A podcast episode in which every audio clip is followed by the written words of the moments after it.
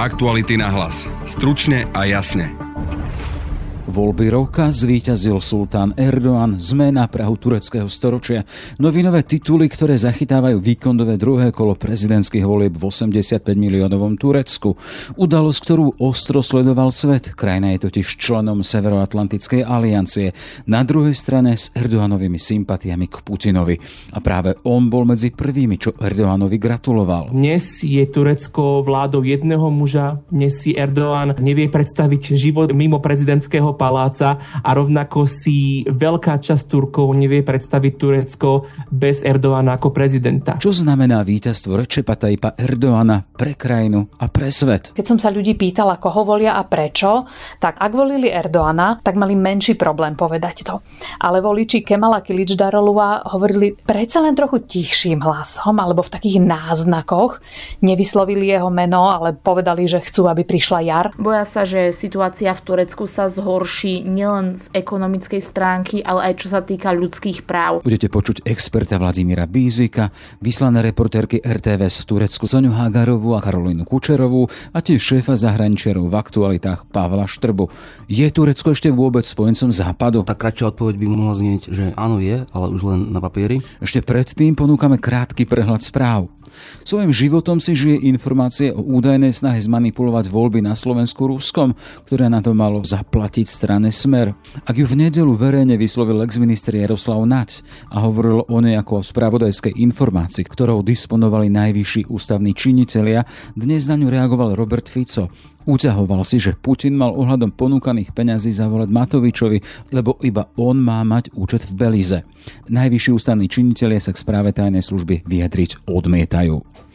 Kresťanskí demokrati potvrdili, že sa k ním vracia František Mikloško. Súd vrátil do hry Bašternákov prepísaný majetok. Tri byty a garáže by tak mohli prepadnúť v prospech štátu.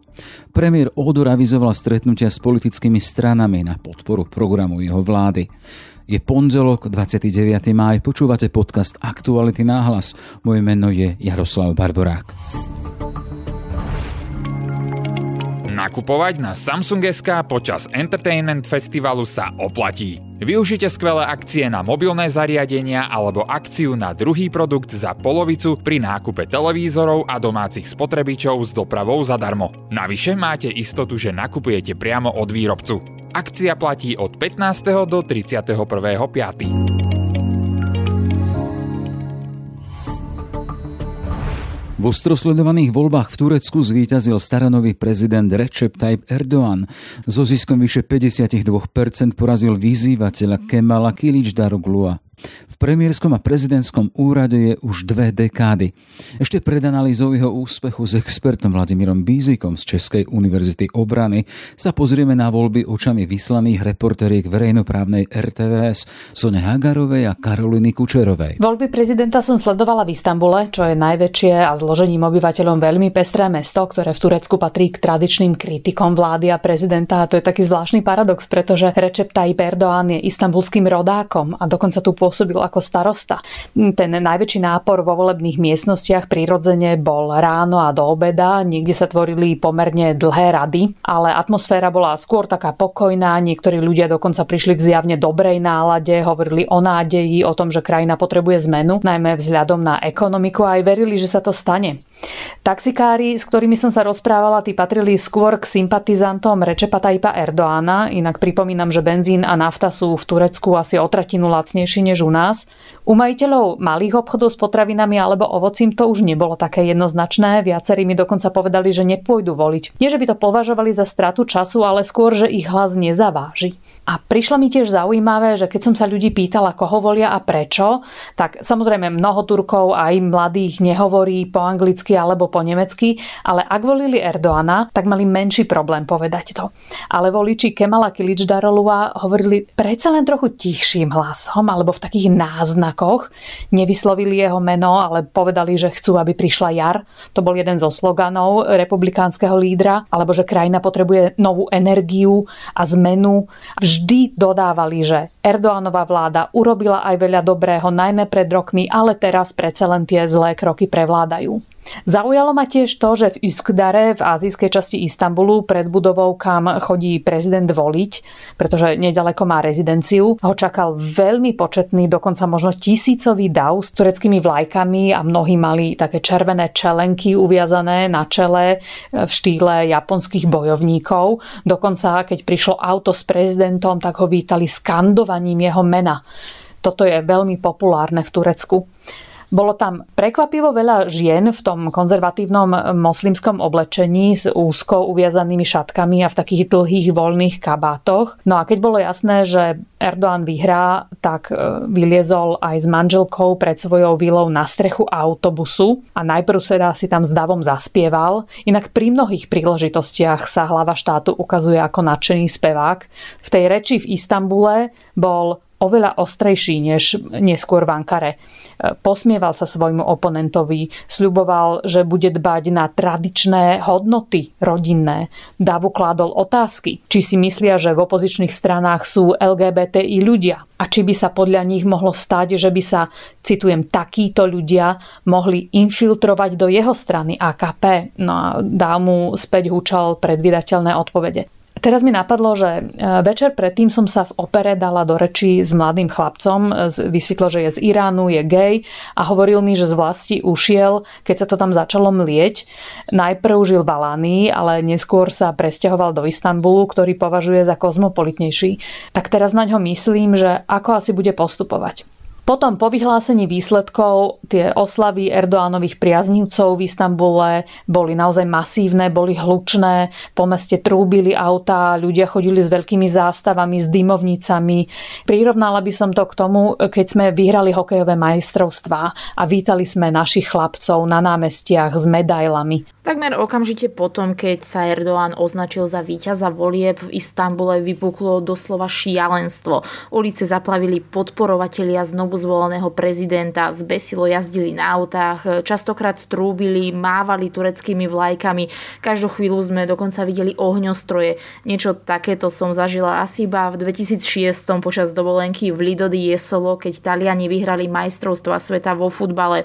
Tá atmosféra bola viac menej nákazlivá k oslavám sa pridali aj okolo idúcim. Keď sme hľadali respondentov do našej reportáže, e, prirodzene sme chodili za ľuďmi, ktorí mávali vlajkami všade naokolo. Lenže sme natrafili veľakrát práve na turistov, ktorí sa len nechali strhnúť tou atmosférou. Toto trvalo až do rána, už sa brieždilo, keď ešte stále som z hotela počula z viacerých častí mesta taký ten oslavný hluk. Ešte jedna vec ma zaujala, toto je môj dojem, e, pretože som celú nedeľu sledovala kanál tureckej verejnoprávnej televízie TRT World, ten je v angličtine. A nerobím si ilúzie, že by aj na tento kanál nedohliadala vláda, ale predsa len ešte v nedeľu z rána a do obeda bolo to vysielanie viac menej neutrálne. Aj hodnotenia komentátorov, aj pozvaní analytici boli jemne naklonený v prospech prezidenta, ale čím bolo jasnejšie, že Recep Tayyip Erdoğan vyhrá, tým viac ako keby sa pritvrdzovalo aj v jeho velebení, aj v spochybňovaní oponenta. No a večer to už e, pripomínalo viac tón, aký niektorí poznajú možno z americkej televíznej stanice Fox čo je celkom taký zábavný paradox, pretože tu v Turecku práve že jedna z mála staníc, ktorá nenodržiava Erdoánovi, sa volá Fox. Na druhej strane e, opozičným voličom moc veľmi do reči nebolo. V uliciach sme ich samozrejme stretli, no na kameru sa nám nechceli vyjadriť. Boli sklamaní, frustrovaní, verili, že Kemal Kılıçdaroğlu to dokáže, že ukončí vládu autoritárskeho prezidenta. E, takisto sa aj báli hovoriť na kameru. Nechceli verejne akoby očierňovať Recepa Tayyipa Erdoana. Bali sa, že by to malo následky. Čomu rozumiem, e, chápem, že sa boja, pretože v posledných rokoch videli stovky, ak nie tisícky prípadov, ako kritici prezidenta skončili vo vezení. No a presne toho sa boja odporcovia Recepa Tayyipa Erdoana a je ich teda dosť. Videli sme, že takmer 50%. Boja sa, že situácia v Turecku sa zhorší nielen z ekonomickej stránky, ale aj čo sa týka ľudských práv. My sme sa z miest miestnymi rozprávali počas prvého aj druhého kola prezidentských volieb. Stretávali sme sa e, s tými istými názormi, respektíve obavami. Ľudia sa boja, že z Turecka sa stane druhý Afganistan. Voliči opozície Erdoánovi vyčítajú, že zneužíva náboženstvo pre politické ciele, polarizuje spoločnosť, rozdeľuje ľudí na dobrých a zlých moslimov. Toto všetko mu vyčítajú. A viacerí nám ešte pred dvoma týždňami povedali, že ak Recep Tayyip Erdoğan vyhrá voľby, tak odídu z krajiny. Ženy, ktoré sú viac liberálnejšie, sa dokonca boja, že budú musieť povinne nosiť hijab. Na druhej strane, ale musím povedať, že sme nahrávali reportáž s moslimkou a voličkou Recepa Tayyipa Erdoana, ktorá sa cíti slobodná práve vtedy, keď je zahalená. Je to jej náboženské presvedčenie a práve Erdoanovi vďačí za to, že môže nosiť šatku na verejnosti. Pre ňu je tá šatka niečo, ako keď kresťania nosia krížik na krku. Čo znamená víťazstvo Rečepa Tajpa Erdoana pre krajinu či pre svet?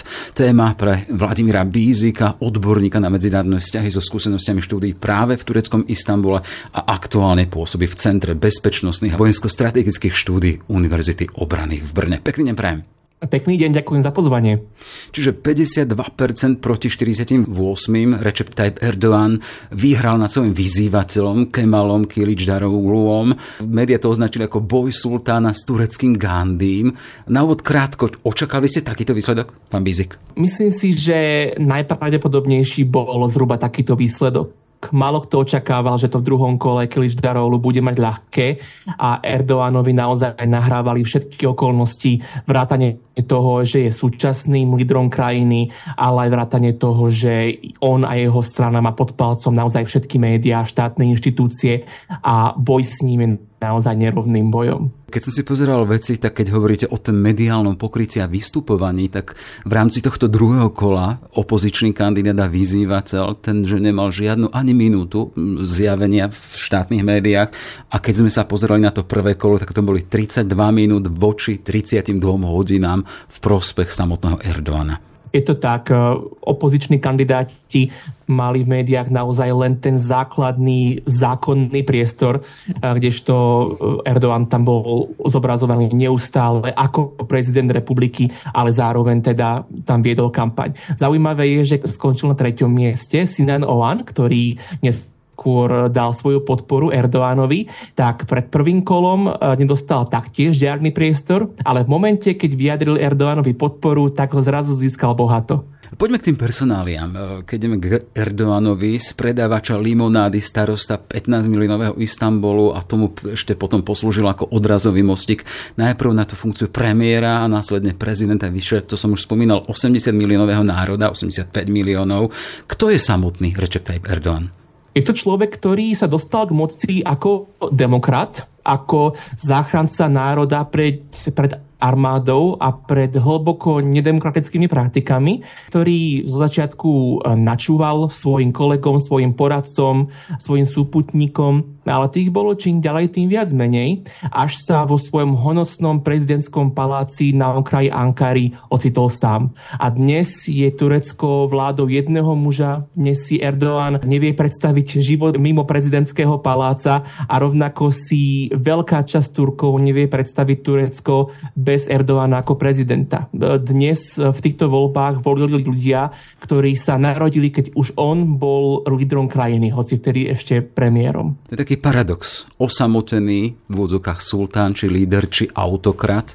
Na druhej strane obraz e, národa, ktorý si nevie predstaviť svoje putovanie ďalej bez neho. Je to tak, je to moderné Turecko založil Mustafa Kemal Atatürk a naozaj tému vštepil obrovskú časť jeho hodnôt a toho, ako si predstavoval, že má vyzerať moderný štát a nikto sa mu v tureckej histórii nevyrovnal, až kým neprišiel Erdogan. A tento rok budeme vstupovať do druhého storočia Tureckej republiky a toto druhé storočie bude mať určite na sebe nezmzateľnú stopu Recepa Tayyipa Erdogana. Hm, a čo sa chce povedať, lebo on to aj tam vo svojom príhovore už potom víťaznom spomínal, týmto víťazstvom sa otvorila brána tureckého storočia. Čo to je za odkaz pre jeho hm, publikum? Pozrite sa, ako tá krajina vyzerala, keď som prišiel ja k moci.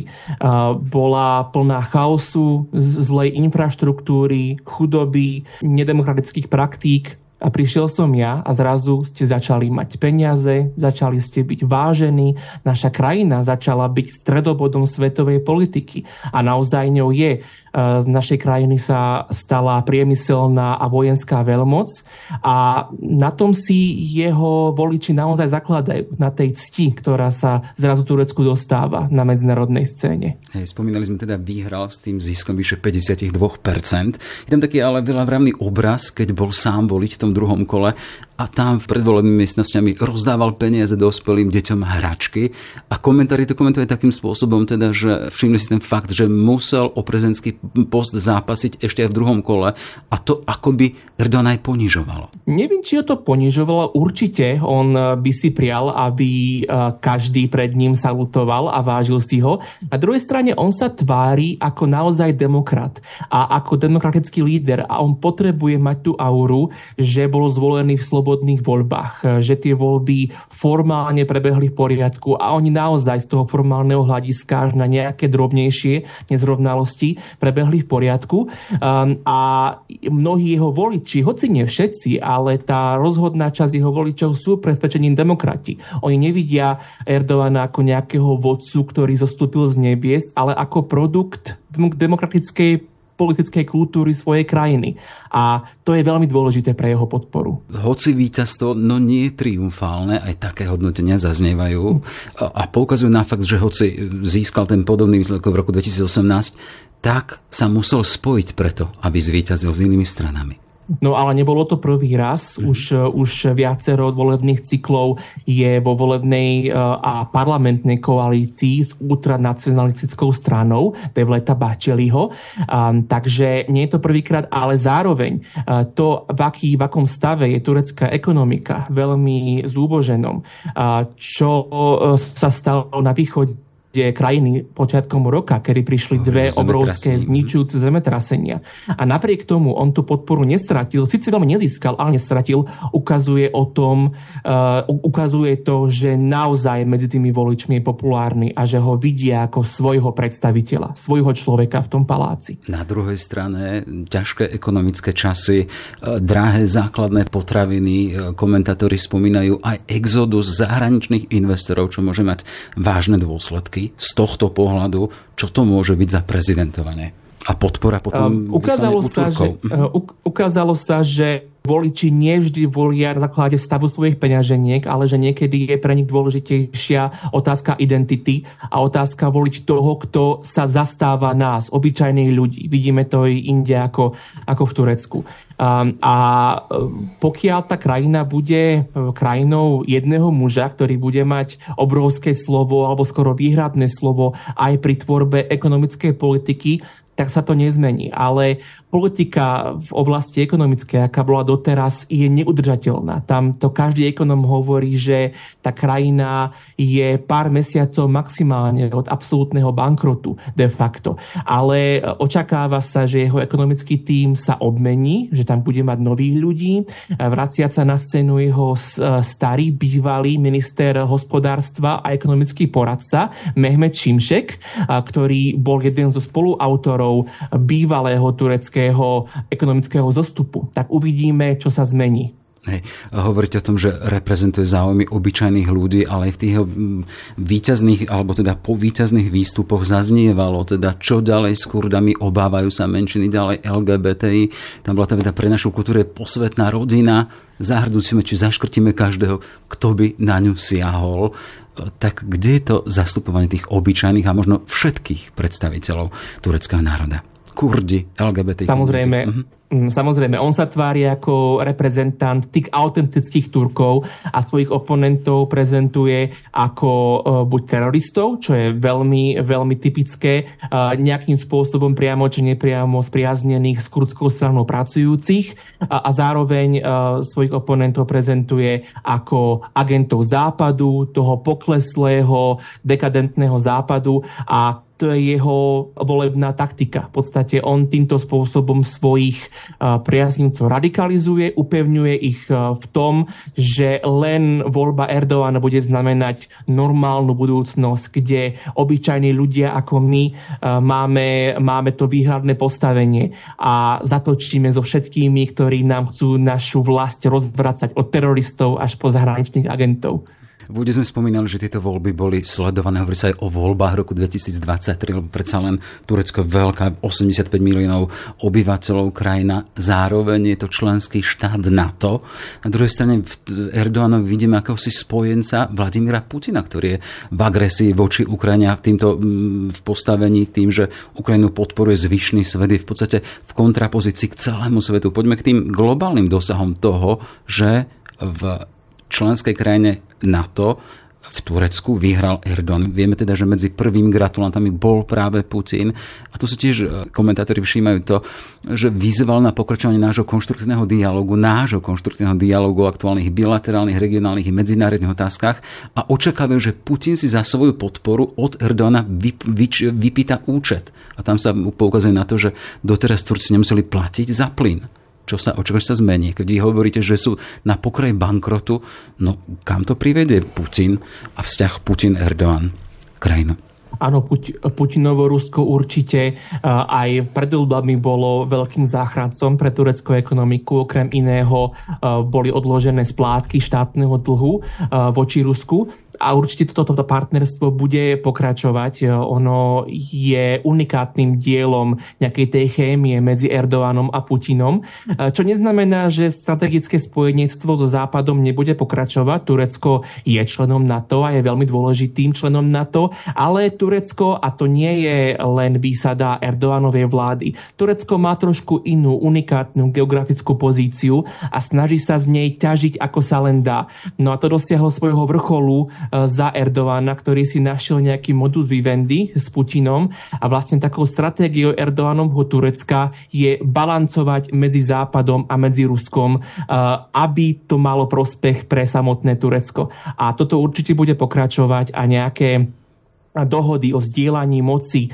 v rôznych regiónoch, ako je, ako je Sýria, ale do značnej miery aj Líbia a samozrejme, samozrejme aj v kontexte konfliktu na Ukrajine, eh, konfliktu na Ukrajine to pokračovať určite bude a nevidel by som v tomto nejakú obrovskú zmenu po týchto voľbách. Hej, ten keď hovoríte o balansovaní moci, niečo za niečo, ak Erdoğan je e, členom spolku Severoatlantickej aliancie na druhej strane je blízky spojenec samotného Putina. E, čo s otázkami ako podpora Turecka pre Švédsko? pre švedské členstvo v NATO, či ďalšie otázky ohľadom e, výhod pre s úniou, teda tam sa otázka colnej únie, či nejaká liberalizácia vízového styku?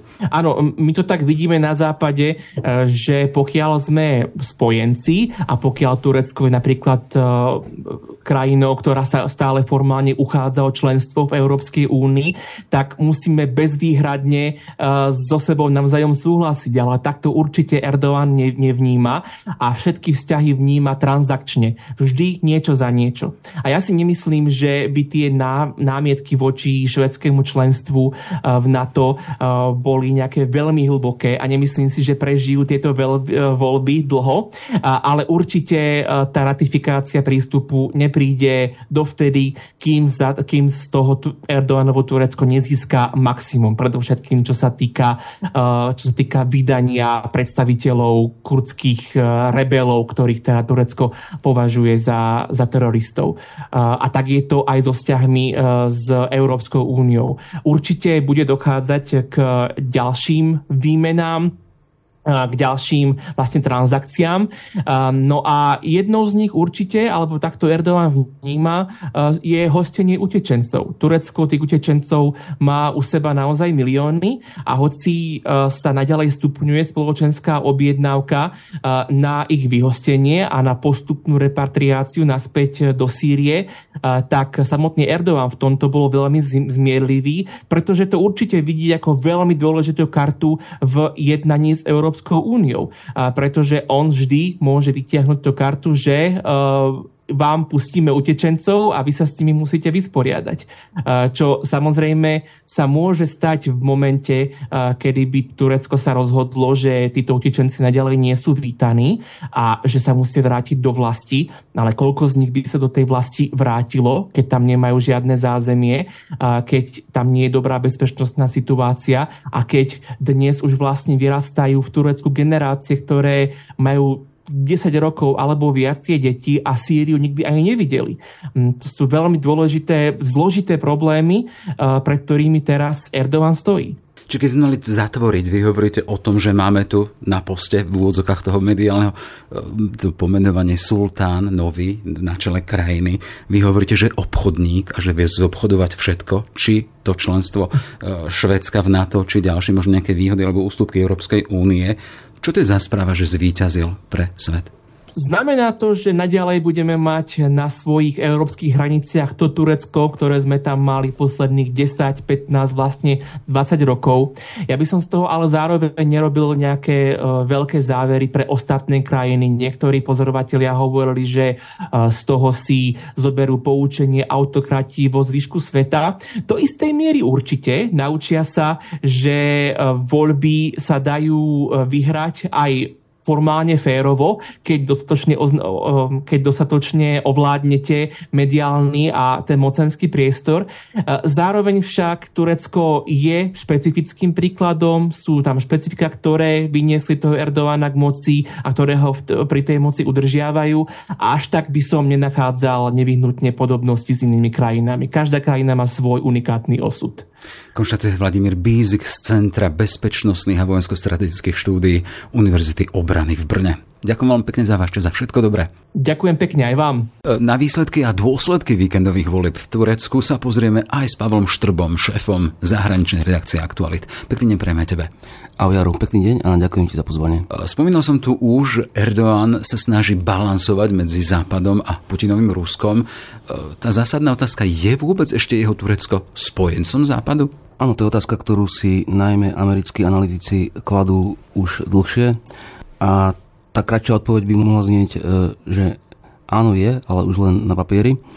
Ono sa to prejavilo už dávnejšie pred e, vojnou na Ukrajine, ale práve, práve vojna na Ukrajine, respektíve ruská agresia, ukázala, že Turecko už skutočne nie je úplne našim najspolahlivejším partnerom spomedzi e, členských krajín NATO. Mhm, len pomenujeme rysy, ktoré dom mhm. naznačujú. Tak súčasný turecký prezident, ktorý je pri moci buď ako premiér alebo prezident už 20 rokov, a bol... Budúci rok to bude 20 rokov. 20 rokov. Mm-hmm. No ten prvý znak bol určite to, že Turecko veľmi dlho odmietalo e, sa pridať e, k západu e, a zaviesť sankcie voči Rusku. Turecko chcelo vystúpať ako nejaký, ako akýsi mediátor medzi Ruskom a Západom, napriek tomu, že je súčasťou NATO. A vlastne až rok po tejto najnovšej celoplošnej vojne voči Ukrajine, až rok po začiatku Turecko predsa len pristúpilo k zákazu e, vývozu sankcionovaných tovarov do Ruska, ale hovorím, že trvalo mu to rok a stalo sa tak až e, v marci. Ten druhý znak takisto súvisí s členstvom Turecka v NATO. Ako vieme, tak e, severské krajiny Fínsko a Švédsko sa po agresii Ruska chceli stať členmi Severoatlantickej aliancie, ale podarilo sa to len Fínsku zatiaľ a to práve pre odpor Turecka voči vstupu Švedska. Mal som tu pre tebou kolegu e, Bízika z Brňanskej univerzity obrany a on hovoril o Erdoganovi práve v tomto kontexte ako o človeku, ktorý vie všetko zobchodovať. A hovorí, že aj otázka odsúhlasenia vstupu Švédska zo strany Turecka je len otázkou času. Za nejaké zobchodovanie. Tak e, otázka je, čo si za to chce e, Erdogan vypýtať. By som povedal, že túto jeho črtu, respektíve tú politiku obchodovania so Západom sme videli už pri migračnej kríze a v roku 2016, keď vlastne Turecko dodnes žije e, niekoľko miliónov utečencov z Blízkoho východu, e, zo Sýrie, z Iraku a z ďalších e, krajín Afganistanu. A Erdogan si vtedy vyrokoval z, najmä teda s nemeckou kancelárkou Angelou Merkelovou akúsi dotáciu za to, že týchto migrantov nebude púšťať ďalej do, do Európy. Čiže takéto obchodovanie z jeho strany sme videli už, už vtedy. Otázka je, čo si chce vypýtať za prípadný vstup Švédska do NATO. Odpoveď sa hľada ťažko. Možno, že nič, ale tým, že v krajine už proste dlhé roky šíri, šíri ako si propagandu o tom, že Švédi ukrývajú kurdských separatistov, tak, tak myslím, že v tomto prípade skôr hrá na domáce publikum. Uh-huh. A tak len na záver, keby si mal pomenovať z tvojho pohľadu jeho víťazstvo v Turecku? Zaznievajú rôzne mediálne nálepky, ako uh-huh. nový sultán, človek, od, ktorý hovorí o sebe a stotožní sa s demokraciou pre samotné Turecko. Áno, tak e, jeho víťazstvo bolo očakávané, možno, že mierne prekvapil len ten výsledok, ktorý bol pomerne tesný. Vieme, že získal 52% e, v druhom kole prezidentských volieb. Otázka je, že či Erdogan teraz po tých 20 rokoch e, pri moci, či ho budeme nazývať ešte väčším diktátorom, alebo to bude naopak. Skôr si myslím, že režim v Turecku bude ešte pritvrdzovať a Turecko sa naďalej bude čoraz viac vzdialovať od svojich e, západných spojencov. Že otázky, ktoré budeme potom čítať a rozobrať aj v tvojich textoch na aktualitách. Áno, presne tak. Toľko teda Pavol Štrba, šéf zahraničnej redakcie portálu Aktuality.sk. Všetko dobré, nech sa ti darí. Ďakujem ti, Jaro. Všetko dobré a tebe. Aktuality na hlas. Stručne a jasne. Sme v závere. Za pozornosť ďakuje Jaroslav Barborák. Ak máte chude čas, vypočuť si môžete aj podcast s prezidentom Globseku Robertom Vašom z dnešného rána, či druhý diel novej podcastovej série Celo, ktorý je mimoriadne bez poplatnenia.